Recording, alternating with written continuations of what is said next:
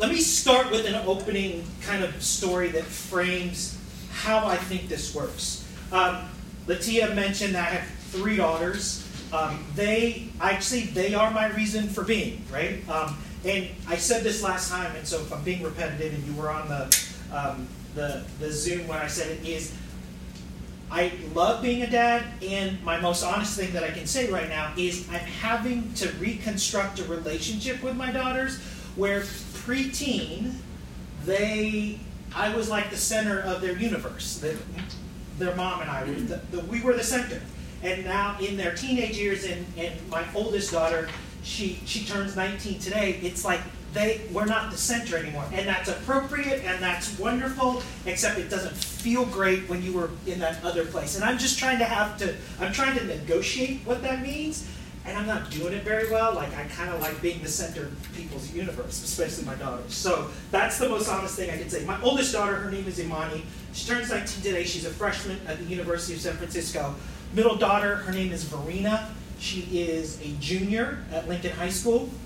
And then Kairos, whose birthday is in two days, um, she is in eighth grade at Lincoln Middle. So um, the story is, I just remember when they were younger. Um, so Imani hadn't even um, hit twelve yet. And we were driving around different places. We were probably driving through the plaza. And one of the girls asked, like, Dad, what, what are those people doing on the corner?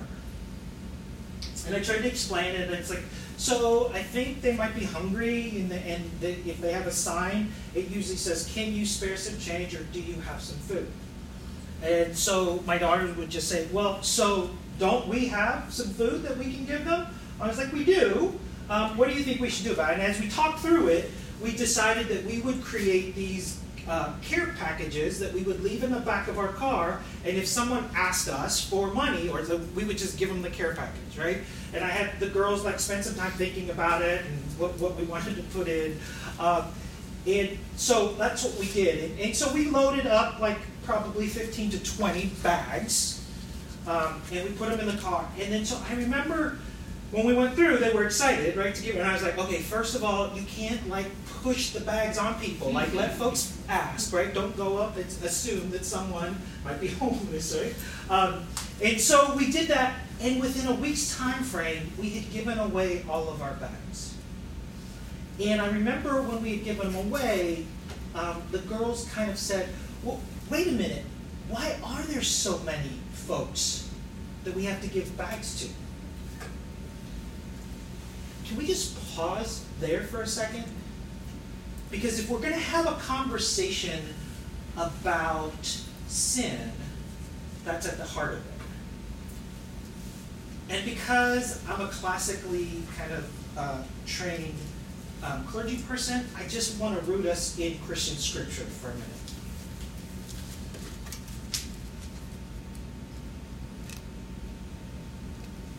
a minute. Okay. Um, This comes out of John, John five, one through nine. Could I just have someone to be willing to just read the, the, the passage? And I'll put somebody there. Please. After this, there was a festival of the Jews, and Jesus went up to Jerusalem. Now in Jerusalem by the sheep gate, there is a pool called in Hebrew Bethesda, which has five porticos. In these lay many invalids, blind, lame, and paralyzed. One man was there who had been ill for thirty-eight years. When Jesus saw him lying there and knew that he had been there a long time, he said to him, "Do you want to be made well?" The sick man answered him, "Sir, I have no one to put me into the pool when the water is stirred up, and while I am making my way, someone else steps down ahead of me."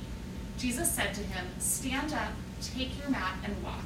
At once the man was made well, and he took up his mat and began to walk.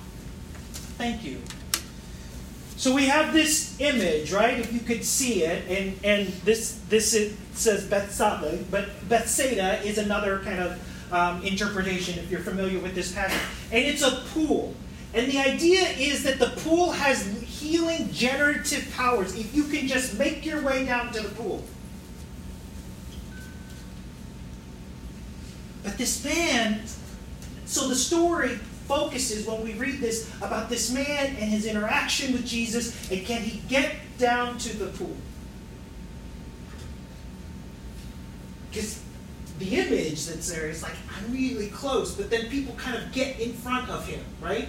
And you can't just go down all the time. There are particular times when the pool has healing powers. And as he tries to go down there, then others kind of clear him out of the way, and they get there first.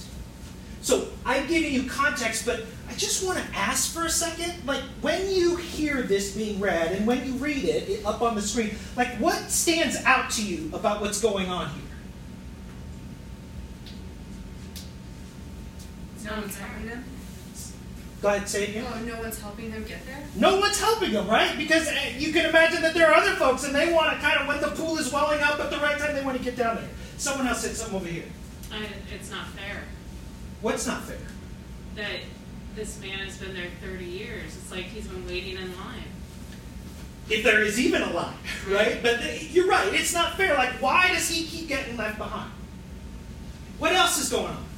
I'm wondering if there's a, if this is a community of folks who have different disabilities. So if they're in the same situation, they really can't help each other out in that way. So the team is asking, is this a community of folks? And she's also asking another question, can they help each other out? Like, is there a way that they could help each other kind of get down there together? But that takes conversation, and it, right? So it, are they connected in any way? What else strikes you? Yeah. That he's been there so long that people don't think that he should have access because there's, like, almost no overlap. Like, I don't know. It's, it's, it's, it seems maybe like, oh, he's been there for years. We don't care about him. Like, this is the dude that lays by the pool, right? Right? That's kind of his thing. He's forgotten and neglected. Has he been there? I really appreciate um, your point. Like, has he been there so long that he's just one of those dudes that just lays by the pool, right? There are some other guy that other people that may just ha- that they just got down here. Maybe we should get them. Like, he he's just a lay by the pool kind of guy. What else strikes you about what's going on here?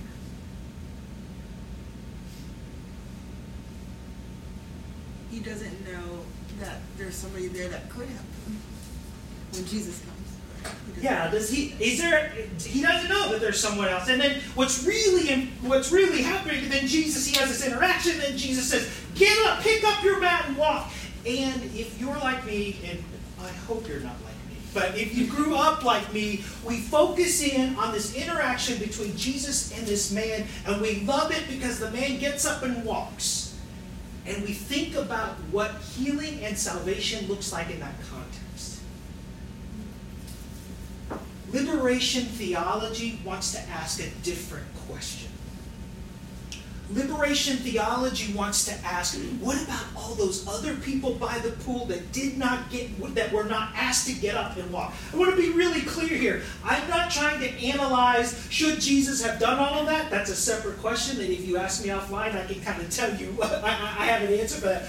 But what liberation theology wants to ask is not looking at the relationship between a Savior and one person, but what's the relationship between the people around the pool, and why do we focus in on the one person who gets healed? What about all those other folks? And what happens to them when they get turned, the dude that just has been there forever? Because after a while, you all understand, even in our society today, if we do a thing for a certain amount of time, we get labeled just that person. You're that person that does that thing. And then we know about self-fulfilling prophecy and all of those things, and then you just become that person. And the question becomes, yes, salvation is important, but when you're looking through Scripture, we should be asking, what about all those other folks? What happens to them? And Gustavo Gutierrez is very clear. And the words that he used, he talks about the poor.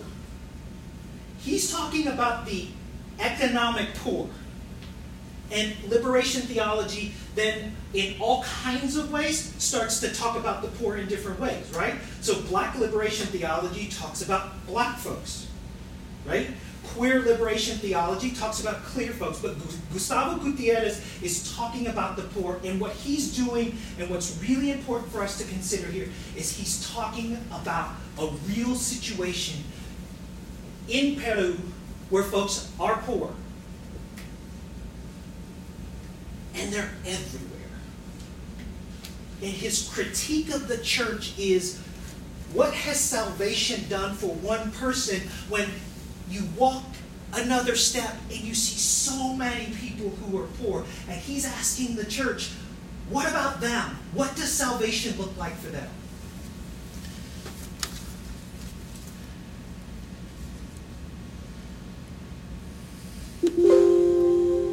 So, just to be... Um,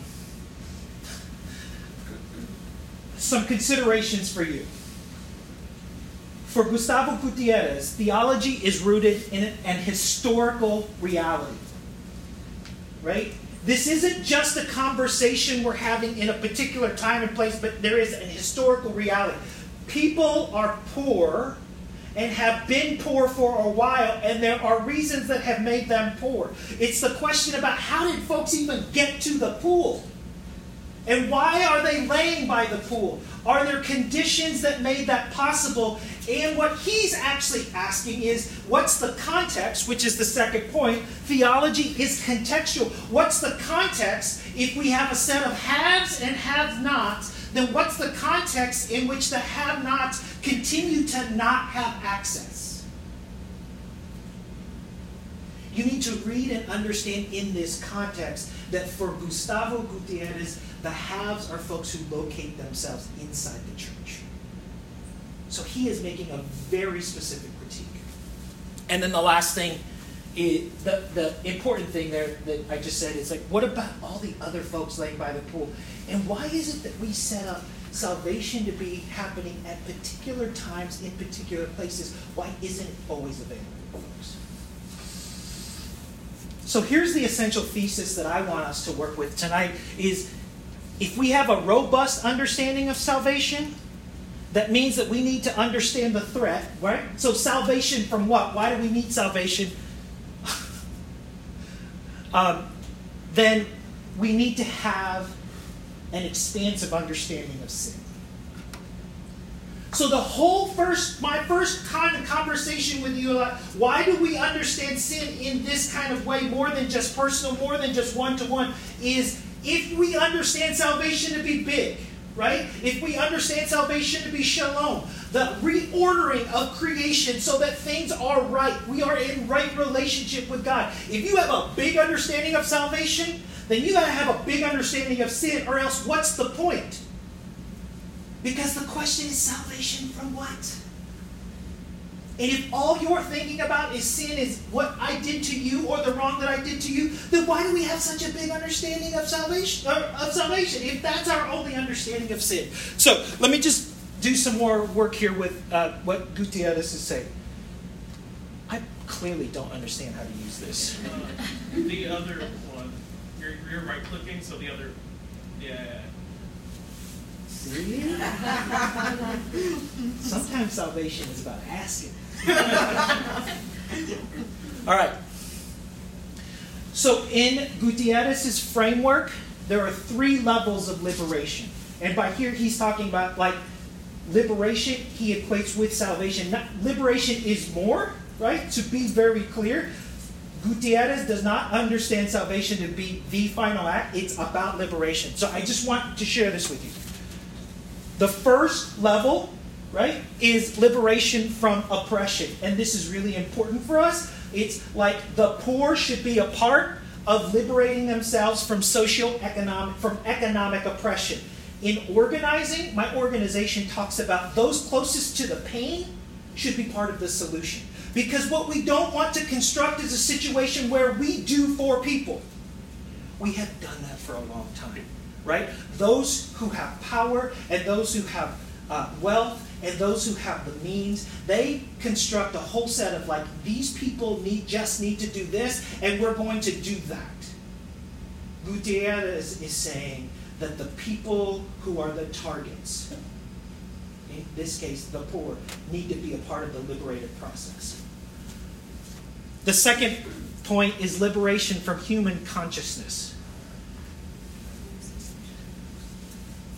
This is Gutierrez's understanding of free will.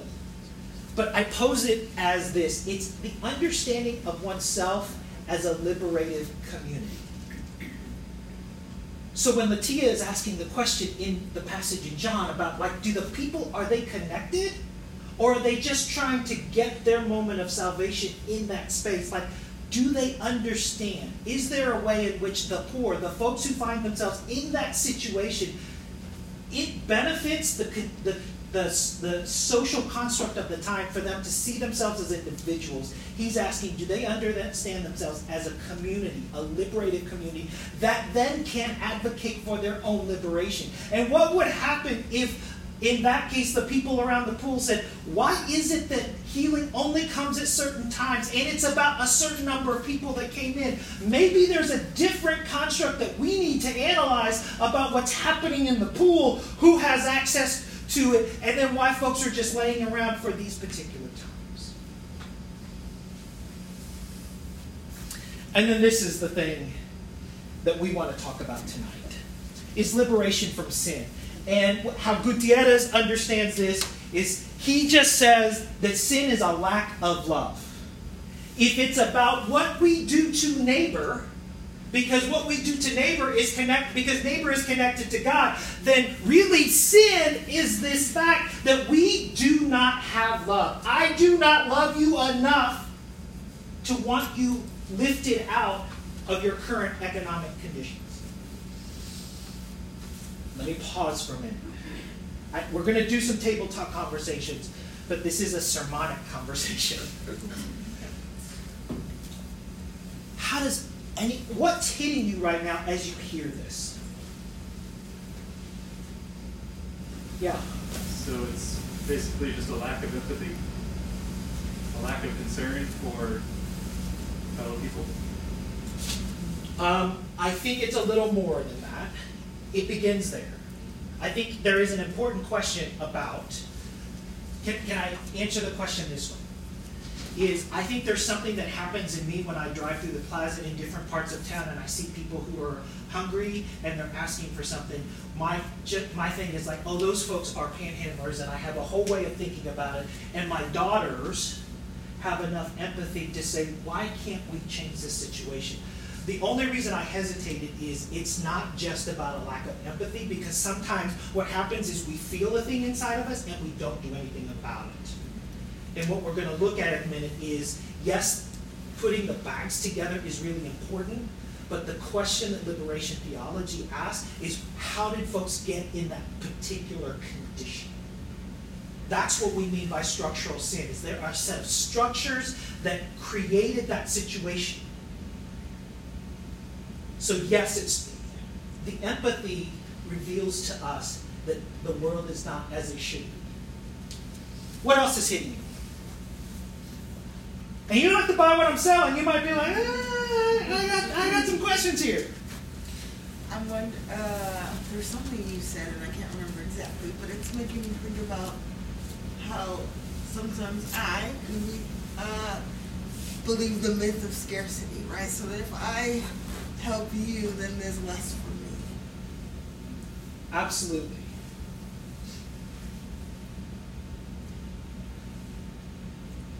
And there are there there is a benefit, there are some who benefit for us believing in the myth of scarcity, right? That's not accidental, that that we are in a tug of war between, do we live with abundance or do we live with a mindset of scarcity? Again, and, and And again, one of the most important things that liberation theology has taught me is to start to ask, here's the thing I'm seeing, but how did that come to be? And to not accept the easy answers about, well, that's just the way it is. Absolutely. What else is hitting you? So I'm thinking about uh, the system of white supremacy culture and the tenets that uh, Verena Okun and McKenna Jones bring up, and one of them is the, the individualistic, and how the tenets of the society function in order to keep that going. So we decide people should be individual because that's like, oh, that's powerful, you just do stuff by yourself. But making that important also helps keep us apart and not organizing to change systems and structures. That's right. The more we see ourselves as disconnected from other folks, the more we don't have a sense of the number of folks who could stand with us and be with us as we seek to make change, right? So one of the push, one of the retaliations to making change is getting folks to understand themselves as being isolated from others. Yeah? I was just going to say, um, it's deciding who my neighbor is. You know, Jesus' Sermon on the Mount, he's like, be, you know, be kind to your lovers. If you make an oath, don't break it with your friends. But then the last thing he does is he says, everybody's in your inner circle. Everybody's your neighbor. Yeah. So then everything applies to everybody. Yes. It, it, can I say yes and, and then save the and for later on, like do a little bit of a cliffhanger in our conversation? So you're absolutely right, is can we start to see, can we start to reinterpret who really is our neighbor? And all I want to do is to say, and I think, not actually, I don't think about this, I know. Gutierrez would say, we need to understand neighbor, we need to be really clear. It's not just who is neighbor. That is important because that's connected to our definition of love, but that it's our neighbors who are oppressed, right? That becomes really important. And that doesn't mean, right, we can have the conversation, we get that. It doesn't mean that not everybody is important. It just means that we turn our attention to those who are most vulnerable. What does that mean? All right. So I want to ask you another question. Look at that. So here's what I want to You've already heard that within liberation theology, we're reinterpreting sin to not just be about what I do to you or what I see in front of me, but like what, what are the conditions that cause that? I just want to ask you, where do you see traces of structural sin? And maybe let me do it this way, because I know we're supposed to have the conversation at the end, but um, I'm not a very good rule follower. How about at your table, we just have the conversation right now, just as they give you five minutes. Like, where do you see traces of structural sin? Now, I haven't defined it for you yet, right? So I'm going to let you unpack it a little bit, and then we're going to talk about that. And now, I'm not just, I don't need you to define the poor the way Gutierrez does. I'm asking you, here and now, today, in your life, where do you see traces of structural sin? So let's take five minutes to have the conversation, and we'll come back together.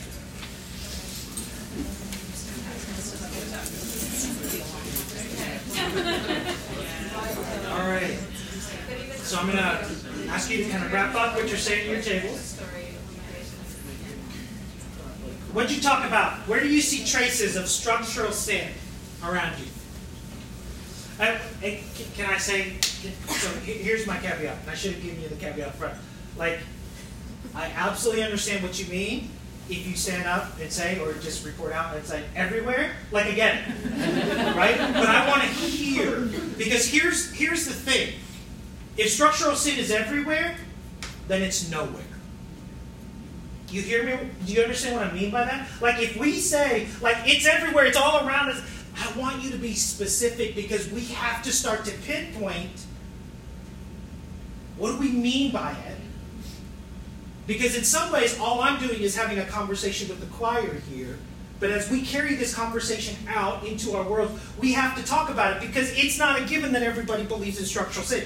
Within theological circles, there, if I was in a room full of folks who were studying and talking about theology, there would have been a lot more interjections and interruptions. Like, that's not a given. So I just want us to make sure that we're clear when we see it, what we mean by it. All right.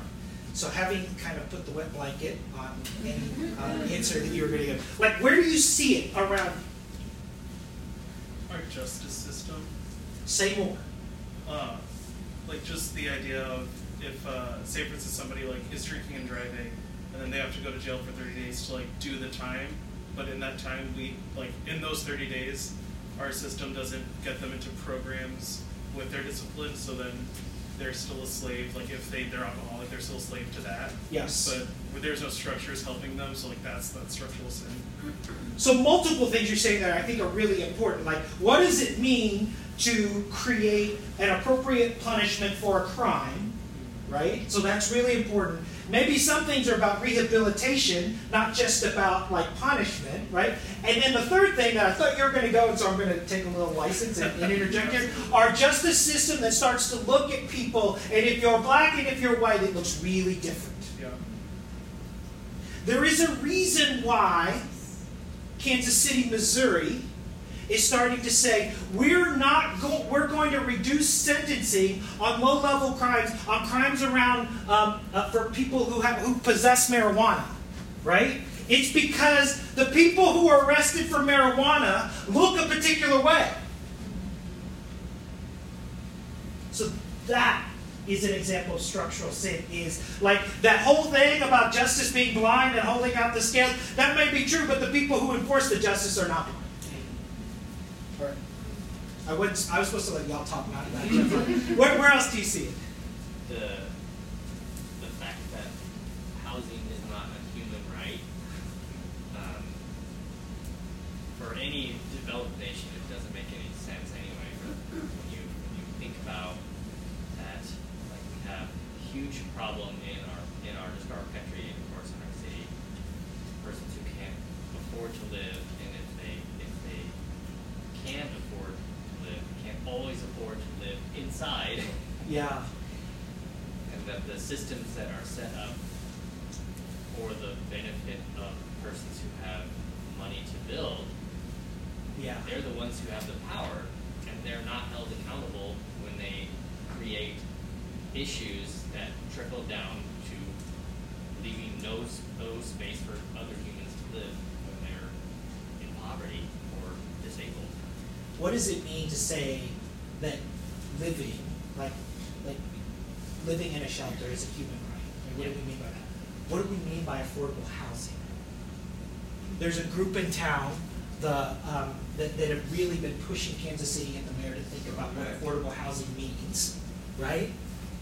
Because it used to be, like, when we peg affordable housing at uh, and I understand why we need to do all these things, but when you peg it to kind of the, the median income and all that, let me just tell you, fifteen hundred dollars a month is not affordable housing.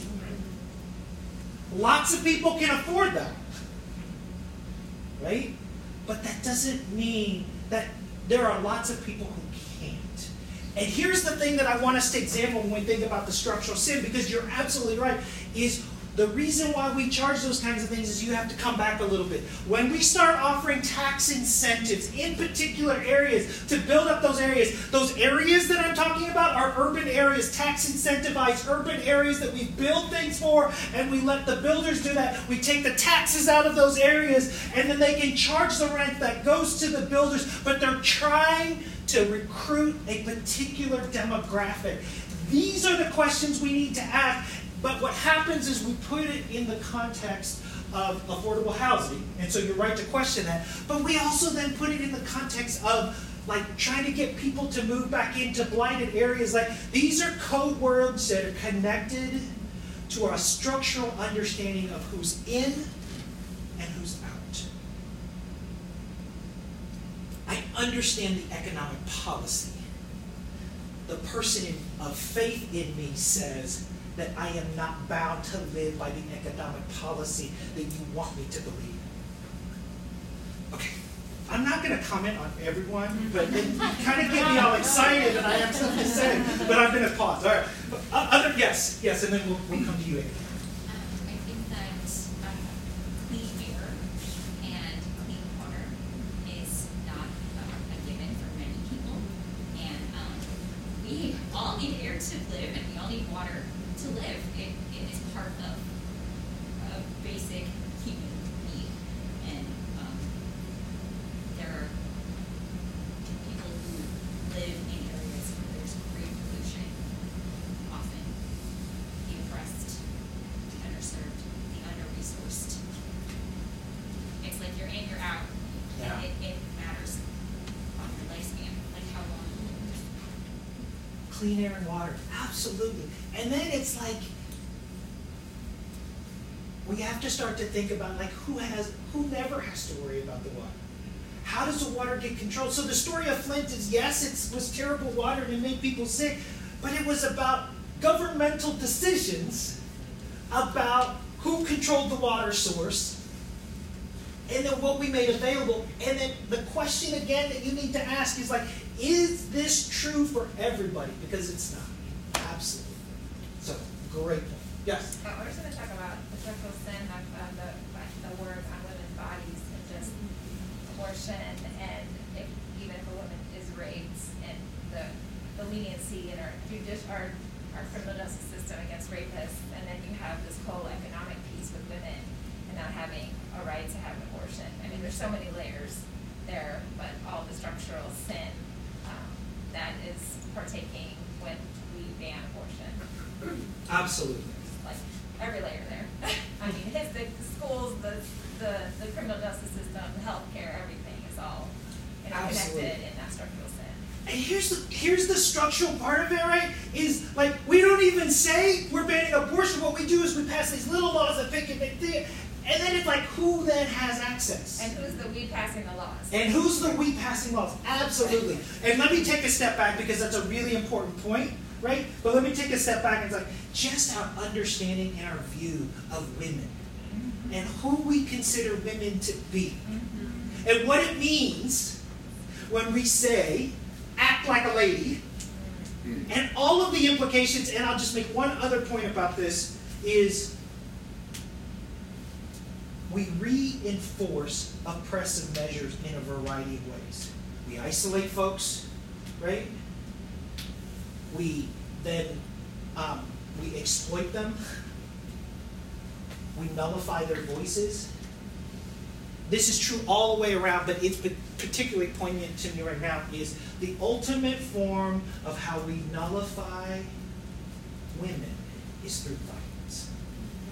Ultimately, the way that we reinforce power, particularly as it relates to sexism, is violence. And that's the conversation that we have with women. It's, it's about how we act violently. And there is something in maleness, as someone who identifies as male, I have to come to grips with the fact that there is something in being male that when I can't work it out, my tendency is to resort to violence.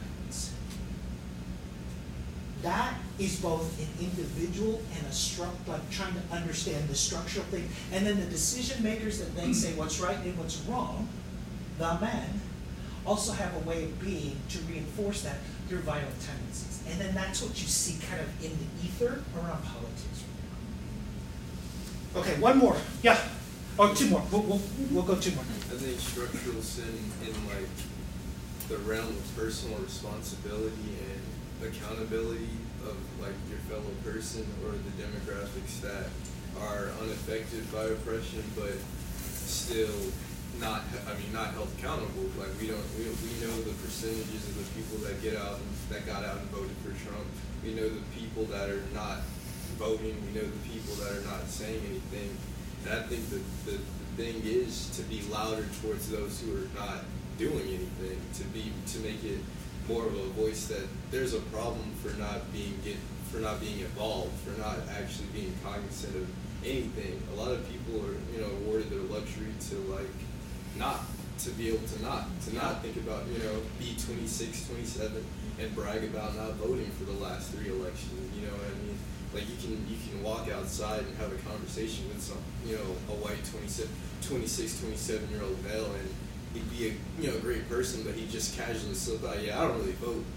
And it's like, you know, that's where you got to draw the line and hold somebody for something, because there's a lot of people being hurt because you don't want to, you want to be a kid, you know, you want to not grow up, you want to be, you want to live in your own world where you don't have any responsibilities toward or empathy towards anything going on in this world. It's, I think that like the biggest structural sin is the politeness of white people, in my honest opinion. It's it's the, I don't really want to step on his toes, it's how he feels, but we need to, like, the only way these things get better is by getting in the faces of the people that don't want to do anything. We have, you have to be a little bit louder.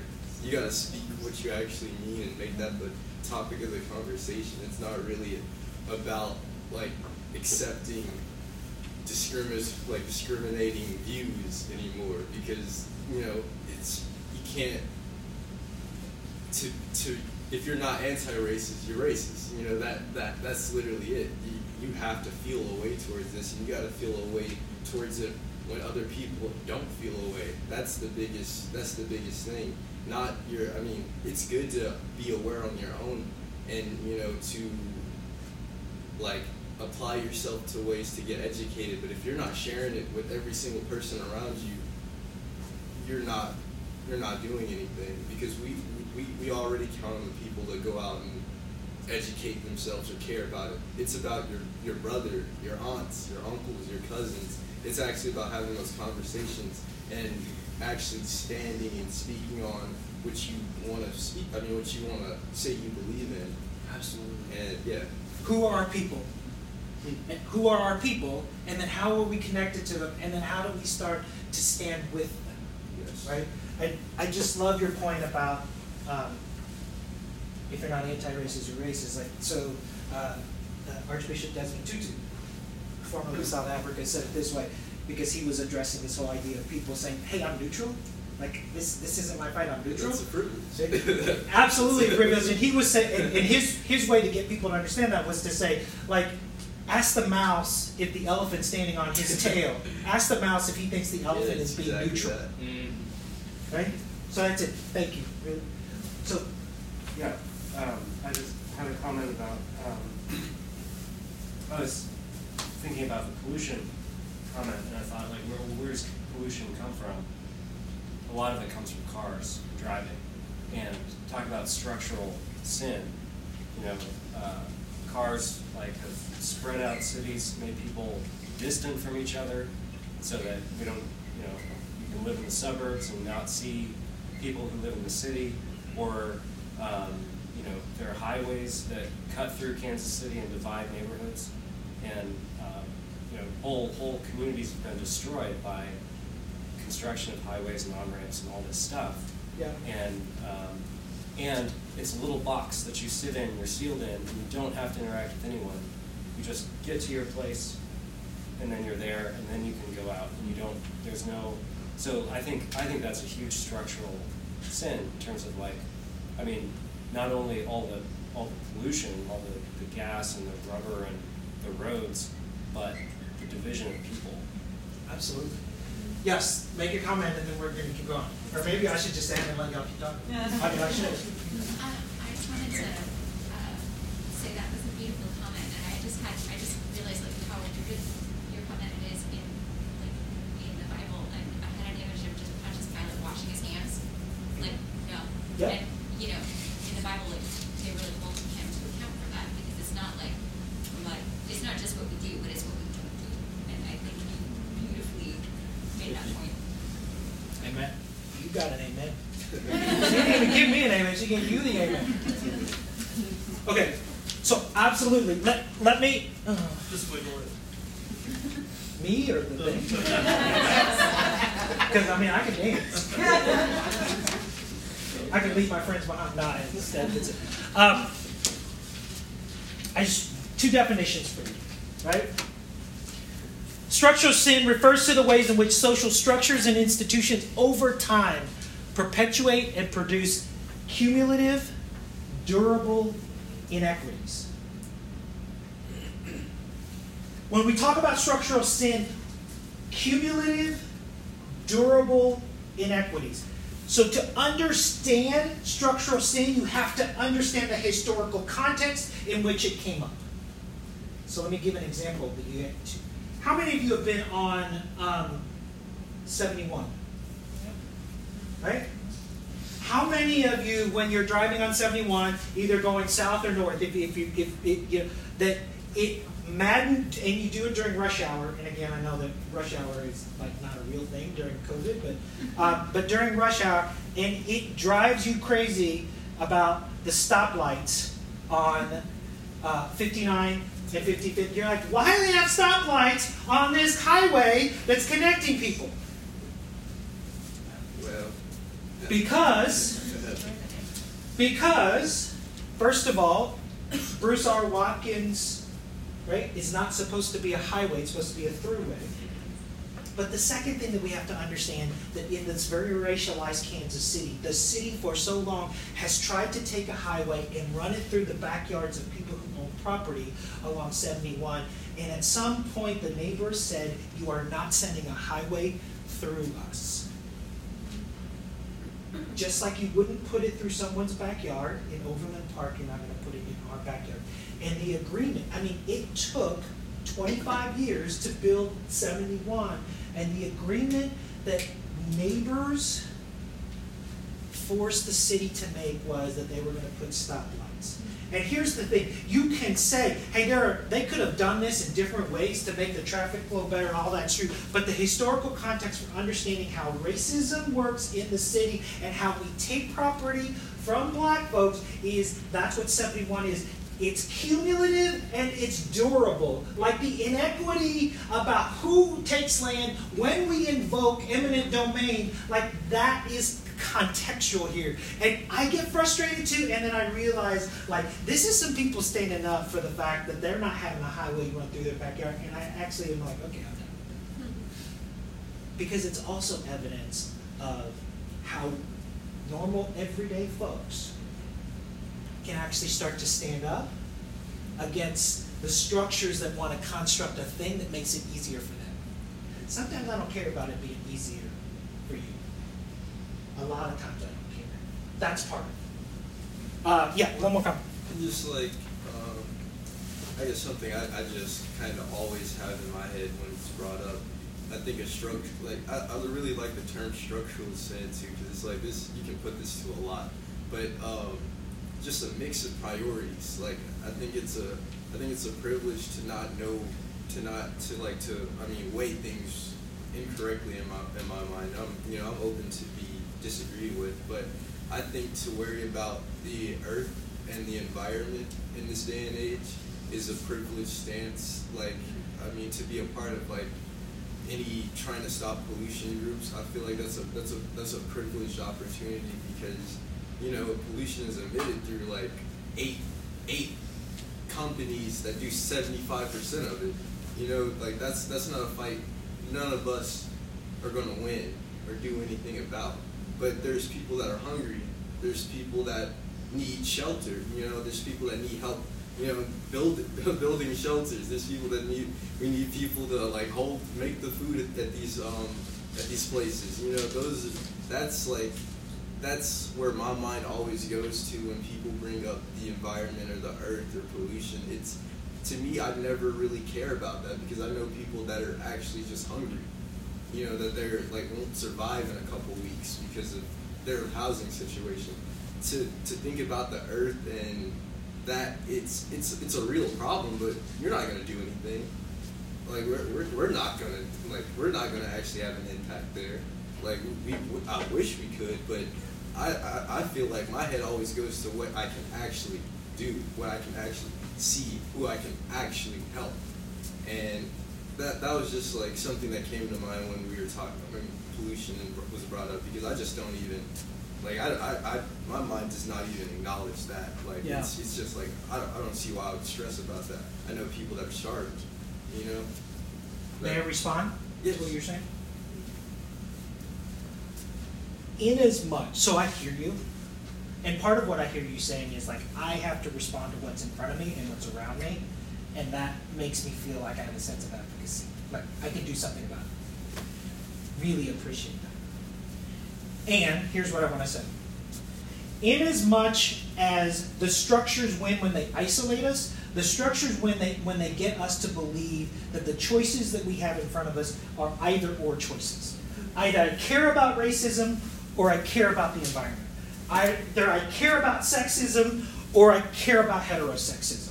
Right? Either I care about native rights to the land, or I care about whether people live in a home. The reality is, all sin, those isms are a function of, are, are a part of sin, and all sin is part of a tapestry that says some people deserve and others do not. Now, your point, I take your point, right? That I have some passions, I have some things that are in front of me, there are some things that I have to respond to. But what I would contend is that this idea of who has access to a living wage, who can then get into an affordable home, is absolutely related to the idea of racism and sexism. Because we pay women at a particular wage as it relates to men. And then that means that post-COVID and inflation and all of this stuff we're seeing now, certain people can keep affording things and other folks have to make decisions. And all I want to suggest to all of us, right, is if we get into binary thinking, either or thinking, you have to choose this or you have to choose that, you are giving into the mindset of the structure that says, I need you to make a choice because, as we heard earlier, someone benefits when we become isolated as opposed to understanding we're connected and united. Yeah, definitely. I think it's just a priorities. I think that's, absolutely, that's, and we have to make choices around it. Yeah. Let me point out one more thing here, and then I want to use another contextual example for you. This idea of structural sin, it's the idea that there exists a larger social dimension of sin beyond individual wrongdoing. So yes, there is a way in which I can do something to you. Absolutely. But structural sin says there's something more than me doing to you. Right? It's not about the act that I do to you. So let me give you an example.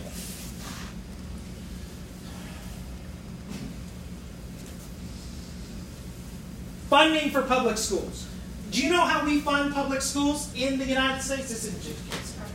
Property, Property tax. So you all know this, right? Property taxes. So the average house in six four one two seven is what? Probably, actually I did this with a set of students the other day. I was really surprised by what it is. But it's actually like one hundred fifty thousand dollars. That's higher than most than what I would have thought, right? But the students did this. So it's about one hundred fifty thousand dollars. The average price for zip code one six four one one three is what? Would be what?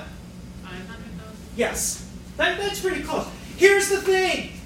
If we tie funding to public schools to areas in which, first of all, that are blighted, and people have moved out of, and the houses are like cost nothing. Oh, by the way, that's where we want to put people to live in affordable housing, right? If we tie public funding to those places, and then in another house where they have lots of income, right, the houses are worth more, and then they pass tax levies because the people can pay more for them, what happens is then we compare the two schools, so we compare Kansas City Public Schools to the schools in, like in the Shawnee Mission School District, and we're like, why aren't they similar? And we don't get behind the fact that the way we have set up the conditions of the school and the funding of the school, like who has access to those schools, that's all different, but we hold them to the same outcomes, and then we target the folks in urban areas, and we're like, you need to improve your schools, and we're going to close the schools if you don't. And here's my point about structural sin being more important than just what I do to you. I don't care. Structure. I was going to say, I don't care. Structural sin is not changed by the fact that the individuals inside the Kansas City, Missouri School District have learned how to be kind and accepting of each other. I'll even say it this way. Structural sin doesn't even care about the fact that the individuals inside of Kansas City, Missouri public schools have learned how to be anti-racist. Yes, that's a good thing, but it doesn't change the conditions of how we have set up funding for those two schools. The reason why we have to talk about structural sin is because individual salvation and all the individual stuff isn't making a difference in the social structures that we live in. And if we don't have, so I'm going to be really kind of evangelical here, I apologize, right? But if we don't have a Jesus that's big enough to save the structure and the people, then what are we doing? My understanding is that on Easter and all the days after Easter was about, right, that He is risen, not just because I can be nice to you, Latia, and I want to be the right kind of Asian who's really welcoming to a black woman and all of that, but that inside that we can live in a community that is full of shalom, in which we are thriving together, and we are reimagining what the world can look like. That's why we need a robust understanding of salvation, and in order to do that, we have to understand that the structures in our society at times are killing us, and they're benefiting others sadly of us.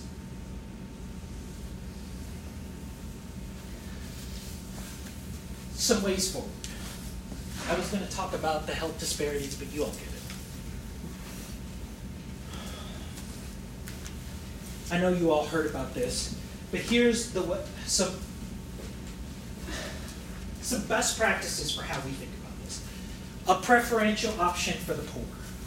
The reason why Gutierrez talks about the poor have to be at the center of liberation is we cannot move to a place where we, those of us in power, those of us with privilege, say, this is the way to go. We don't know. We're not dealing with it. We don't have it.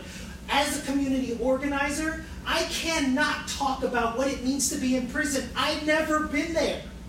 I can stand alongside folks who have been in prison and continue to ask them and put them into places where they're advocating for the policies that make sense to them. The reason why I'm not critiquing the way seventy-one works is because I didn't have my backyard almost get taken away. And if I have to live with a little bit of inconvenience because folks got to assert their rights, then we need to be about that. A preferential option for the poor. Those who are ma- marginalized and oppressed need to be at the center of what liberation looks like. They need not to be told. They need not to be uh, uh, uh, given the sense of, like, this is how to do it. We need to listen to them and understand that they are the center, and those of us with power and privilege need to step to the side and put them at the center.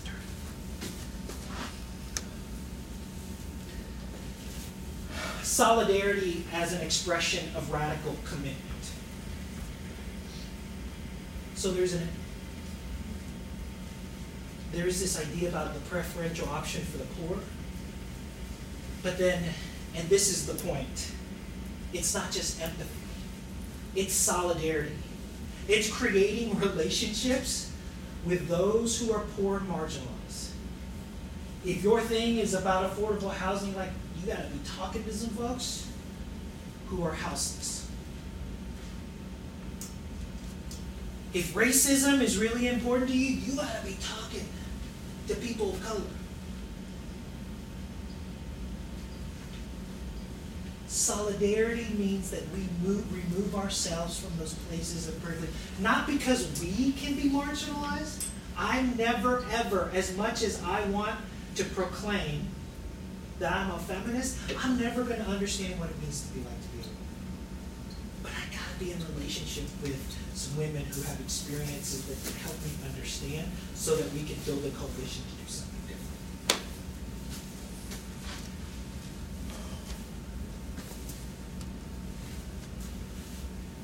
Praxis of love and justice. Right? This is more than empathy.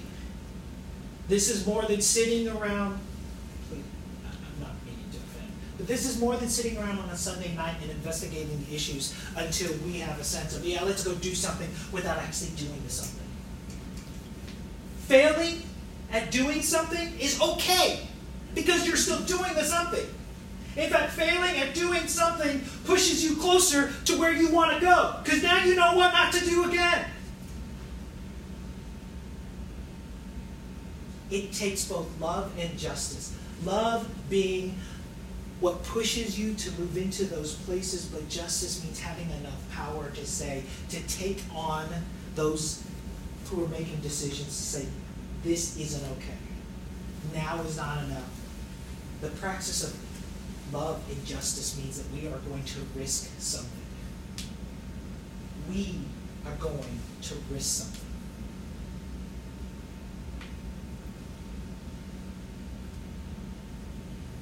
means that we're taking the steps to understand that the conditions that created the structural sin will not go away by themselves, nor will they go away easily, and they're not going to go away without a fight. The question is, are we willing to put ourselves in a place with others, those who are marginalized, in solidarity, to stand there and say, no more? That looks a ton of different ways. And sometimes it doesn't make a whole lot of sense. But if you're in solidarity with folks, not just doing something because you think it's the right thing to do, but like other folks have started to talk about, like, this is how we think we want to move forward. If you're in solidarity with folks and what you've done is created this preferential option to understand that those who are marginalized are at the center, if they're creating those solutions, let's walk with them. Let's let them decide. And let's see what evolves out of that. If we do that,